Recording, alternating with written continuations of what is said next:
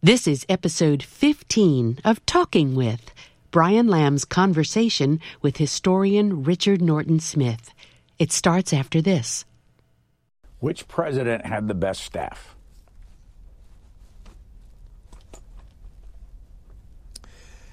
Well, you know, that's it's, it's a good question. I um, you laugh because I'm, I'm saying this because it, it's so counter to to uh, conventional thinking. Um, you know, Richard Nixon had a really good White House staff. I mean, there were some really bad people on it, but there were also some some really very very skillful um, people. Um, you look at his domestic. One one of the elements of revisionism uh, is is looking at Nixon's domestic record, which is first of all much more um, complete than than people think of Nixon as a foreign policy president who didn't care about domestic policy, and uh, I think the truth is uh, is very different. I would say Eisenhower had excellent staff. Um, of course, you're talking about it's apples and oranges because as late as the Hoover administration, you know, the staff was half a dozen people. Staff in the modern sense it doesn't even really begin with. I mean, FDR had more, but again, it was a it's a, a fragment compared to to the modern White House. I mean, when Gerald Ford um, became president, there were over 500 people who were on the White House staff, and they may have been that may have been the last administration that made a deliberate effort to downsize the White House staff, and of course, what they found was they needed all those people. Who, in your opinion, was the best speaker? By the way, also it's only fair to say Reagan had excellent staff. Reagan, um, Jim Baker, you know, chiefs of staff.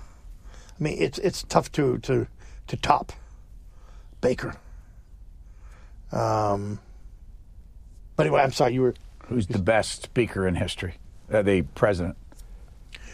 Well, again, the, the, the thing you need to keep in mind is, for most of our history, speaking was something you read in the newspaper the next day. So it's a question of if you mean speaking, for example, Jefferson's words are immortal, and we quote them, but Jefferson himself was a terrible, by all accounts, a terrible public speaker whose voice did not carry beyond the second row. In fact, the reason we didn't have a State of the Union address for 100 years, Washington and Adams both delivered the annual address in person, even though Washington didn't like public speaking. It stopped with Jefferson, ostensibly because he thought it was too, it smacked of royalist trappings. But there's a school of thought that it's really because Jefferson was a very um, inadequate public speaker. And it was Woodrow Wilson who was a natural platform orator uh, and a great student of British parliamentary politics. He, Gladstone was his hero. Uh, I think Wilson was, was, without a doubt, one of the best public speakers.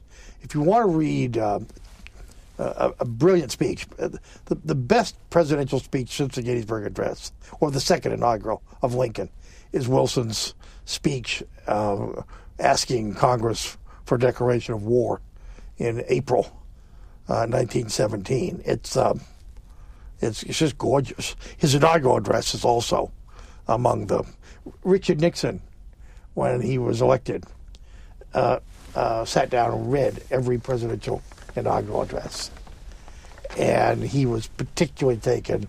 I mean, some of them we know. The Roosevelt, Roosevelt's first and second inaugural address, obviously the Kennedy inaugural address, um, but Wilson's was the one that really jumped off the page at him. When you look, and you've been talking history and presidential history all your life, uh, what are the myths that exist, in your opinion, about presidents that you would knock down if you ever wrote a book about them? I, I guess I would approach that. I remember American Heritage used to do um, a feature on the on the most overrated and underrated presidents. Um, and that too is is going to be in some ways um, seasonal. It's going to reflect changing attitudes and tastes. I mean, for most of the 20th century, the Roosevelt model, TR and FDR, was seen as, you know, that's what that's what a successful president was. You know, presidents occupying the bully pulpit, determining the national agenda, um, overawing Congress, uh, monopolizing the media, um, lending their name to an age. You know, great swashbuckling figures. And then along came Fred Greenstein at Princeton, writing about the hidden hand leadership of Dwight Eisenhower, which was uh, the opposite of the theatrical um, stage center president of, of, of an Arthur Schlesinger, for example. And then came Ronald Reagan, who combined some elements of both, who clearly had the theatrical um, centralism, if you will, uh, of, of, of the Roosevelts, uh, who had an agenda, who had um, unique communications abilities, the abilities to, to persuade, which Harry Truman said is the main job of the modern presidency. But for, for a small government, decentralized reversal of the New Deal in a very real sense. So, so anyway, I, the reason I mention all that is there are, there are multiple schools of of thought about what makes for a successful president, and at times they they morph into stereotypes and caricatures. Um,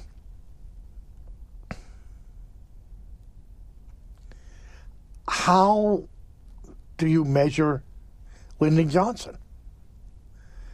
Um, hugely important in the history of civil rights.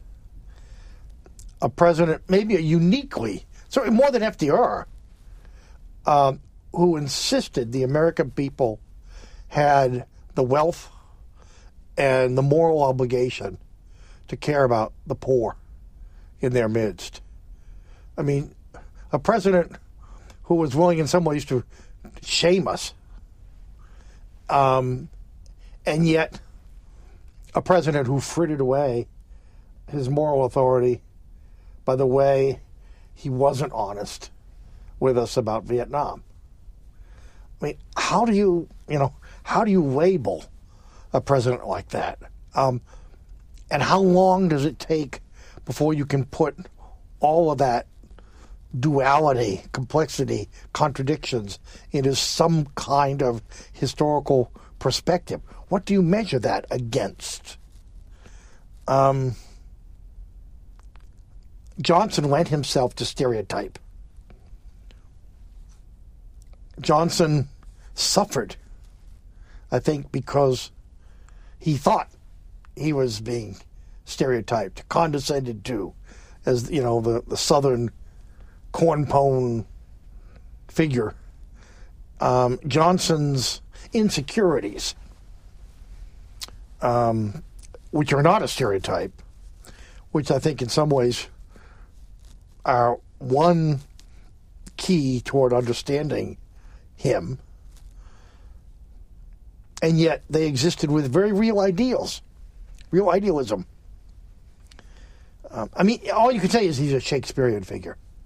Not many American presidents rise to that to that level, and I mean rise to that level in terms of significance, complexity, um, the difficulty they present in um, defining them, in knowing them, and even understanding, you know, their priorities. Which president do you most enjoy being asked to talk about or write about? Well, that's a good question. Um, Coolidge is great fun for many reasons. First of all, because he is so much more than the stereotype. Coolidge fostered the stereotype, Silent Cal, you know, the pinch penny Vermonter, which, if you stop to think about it, was politically very shrewd in the 1920s, a period of excess, a period of uh, financial and other excess. Coolidge was the countervailing. You know, millions of people who had no intention of living in a farmhouse without electricity or running water felt vicariously virtuous because they had a president who did. Um, and that then leads to it's the mystery. It's the unsolved elements of these stories. I mean, every president has things about him that um, you know we, we don't really know enough about. Everyone has easy sort of stereotypical components. I mean, it's it's it's getting behind the one and knowing the other. Um, Washington is um, is an inexhaustible resource in that sense. Washington is so many stereotypes. Uh, they began when he was still alive. We needed a mythical Washington. Uh, we embalmed him while he was still alive because we had nothing. The Constitution was a scrap of parchment. We had nothing to bond us except the kind of heroic example of Washington. The problem with that was we, we went too far and we turned him into a deity, a demigod, and we robbed him. We robbed his life of the drama, of growth, of evolution, of um, um, from this callow young man who wanted very conventional forms of success to this genuinely heroic, self-sacrificing figure who literally, you know, measured up to the to the figure on on on horseback. Um, every president, to varying degrees, goes through that process. It seems to me. Um, Teddy Roosevelt, you know, I have such mixed feelings. Um, there's part of me that just wants to join the crowd and enjoy TR. Um, when he died, a, a, policeman said to his sister, he said, Oh, I think her name was Corinne Robinson. Oh, Mrs. Robinson, it was the fun of him. You know, the fun of being led by him. I mean, not many presidents inspire that kind of reaction. There are presidents we admire. Um, there are presidents we look up to. But there are very few presidents who engender a sense of joy in our remembrance. And that's why I think TR is the most vivid of our presidents. A hundred years later, we're still selling Maxwell House coffee with uh, his line about "good to the last drop." I mean, he's still. The, and what I mean, of course, is it's it's the, uh, you know, what remains, what's vivid is the surface. You know, the caricature. Um, it's it's the it's figure from Arsenic and Old Lace, charging up the stairs, you know, imagining he's Teddy Roosevelt, a slightly mad, you know. Um, it's the colorful, it's the entertaining. Uh, it's the man who gave us the teddy bear. I mean, you know, thank God for Edmund Morris, who rescued the real TR, the subtle, sometimes melancholy, um, very shrewd, rather self absorbed um, figure in those three brilliant volumes. I mean, if you want a model presidential biography, there it is. If you were to write a book about presidents, knowing what as a group know, as opposed to individually. yeah, and about the presidency, um, how would you approach it? Given what we've talked about, the the audience in mind, your own career in mind, what, how would you make it different? Well, I mean, I wouldn't think much about my own career. I think what I would. Um, the, the, first of all, you have to take, you have to be cognizant of, of, of realities if you want to reach, if you want to be commercially published. So then the question becomes okay, what I'm writing has to have some relevance. It has to speak to a contemporary audience. Um, you have to find a formula, a structure, a theme. Um, what would be your theme? works. What would be your theme? it depends on when you write it. If I were writing it now, I think it would be a reminder that it isn't your grandfather's presidency anymore. That generations were brought up to believe that what I call the Arthur Schlesinger model of the presidency, the Rooseveltian model of the presidency. The father or the son? um, TR and FDR both. Well, I was thinking about But- Arthur Schlesinger Oh, Senior I'm sorry, or Arthur Junior. Schlesinger Jr. Junior. Yeah. Um, who um, conducted several surveys of historians, which in turn kind of shaped the criteria. Um, I mean, all you need to know is that in the first survey after he left the White House, the Schlesinger survey, Eisenhower ranked below Chester Arthur. He was, I think, number 22 at a time when there were a lot fewer presidents than there are now. Okay. In the most recent C SPAN survey, Uh, Eisenhower ranked fifth. Now, I'm not, it's not to say one is right and one is wrong, but there's a, a discernible trend there.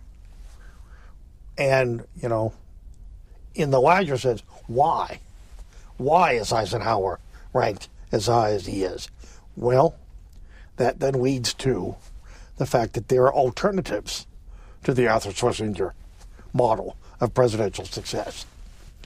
It's it's a mistake, I think, to say one is liberal and one is conservative, but broadly speaking, one is activist and and and president centric and Washington centric, and the other, for lack of a better uh, word, might be thought to be more Jeffersonian, uh, more limited uh, in its approach to government, more decentralized. In other words, the New Deal and the centralization of authority in Washington and particularly in the executive is reversible. And, you know, you could argue that much of the last 50 years is an attempt to do to do just that.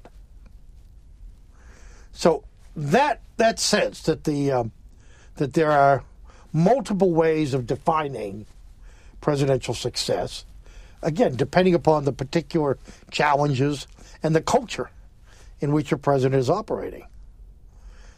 The, one thing that we, we tend to exaggerate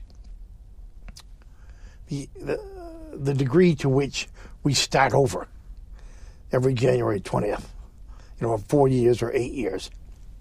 I mean, I would argue that our presidential history is much more about continuities than we assume. And consequently, if you're looking for yardsticks to, to measure presidential performance, for example, how many presidents over the last 60 years have grappled with the seemingly insoluble problems in the Middle East? Some have been more successful than others, but they've they've operated in different situations and different circumstances with with different cards to play. Um, so th- there's one, for example, yardstick that you you know that you could measure across a, a, a long period of time. I mean, traditionally, there are you know how a president deals with Congress, uh, how he uh, uses the media, uh, you know how persuasive uh, he is. Um, you know, uh, there's a whole host of fairly conventional, ongoing measurements. When you speak to audiences about the presidency, though, what do they want? Wh- where do they, Oh, they invariably they want. what do you think of the current president, or Yeah, but or the recent? They they they, they want, to, you know, You where, know, you're will- talking where will about- Barack Obama finish in the history books? know, um, you know, and and you can carry that forward. But I mean, people have a, and it's perfectly understandable. Um, and you try to explain all the reasons why you need time, particularly particularly polarizing presidents. You need time for the passions to cool. You need time for the papers to become available. You need time to measure how their successors deal with some of the same issues that they dealt with. I mean, it's it's one reason why. I mean, I think we're too close to Bill Clinton to pass judgment. Um, if Hillary Clinton had been elected, would that have? I mean, arguably, it would have made a significant difference in Bill Clinton's historical standing. Why?